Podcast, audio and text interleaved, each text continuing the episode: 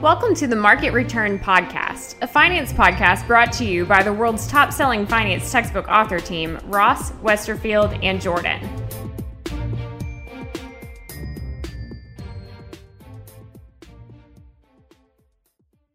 Hi, everyone. It's Emily here with the Ross Current Events team, and today we are going to chat about Ford abandoning Brazil.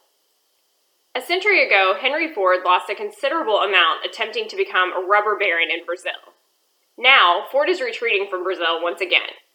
Over the past decade, the company lost about $7.8 billion on its Brazilian manufacturing, or about $2,000 per car.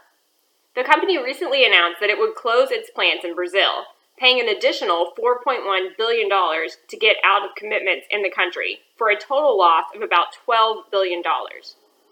Other car companies are also losing money in Brazil, with Volkswagen Brazil losing about $4.1 billion since 2011. This shows that sometimes it is better to abandon a plan rather than continue to lose money. That has been your quick update for today, so go out and make it a great one.